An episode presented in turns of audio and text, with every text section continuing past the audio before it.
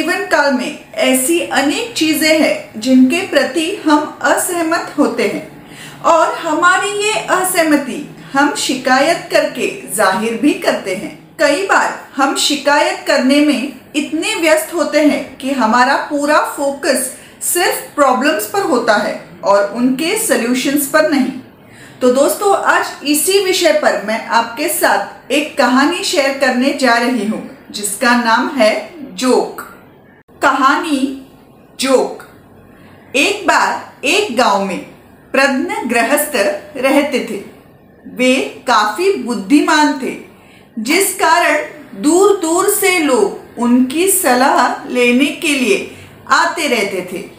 इसी तरह एक नरेश नामक आदमी अक्सर अपनी शिकायतें लेते हुए उनके यहाँ आता रहता था।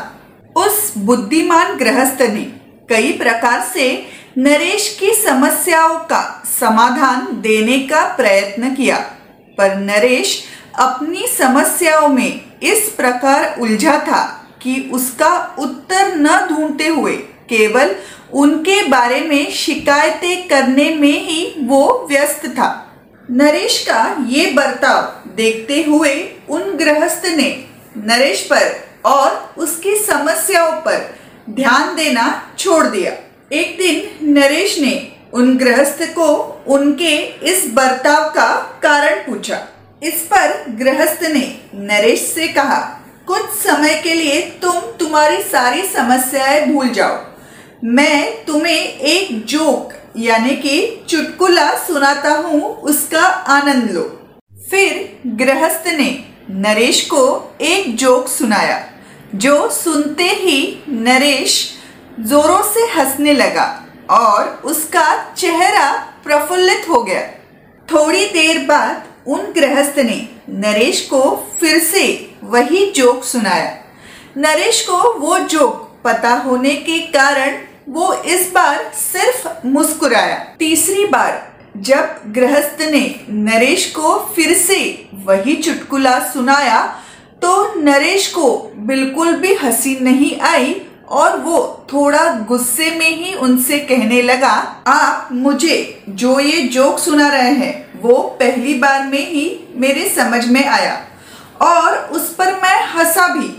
तो फिर आप बार बार वही जोक मुझे क्यों सुना रहे हैं? इस पर उन गृहस्थ ने कहा, अगर एक ही जोक बार बार सुनने में तुम्हें हँसी नहीं आती तो एक ही विषय पर बार बार शिकायत करके रोते क्यों रहते हो?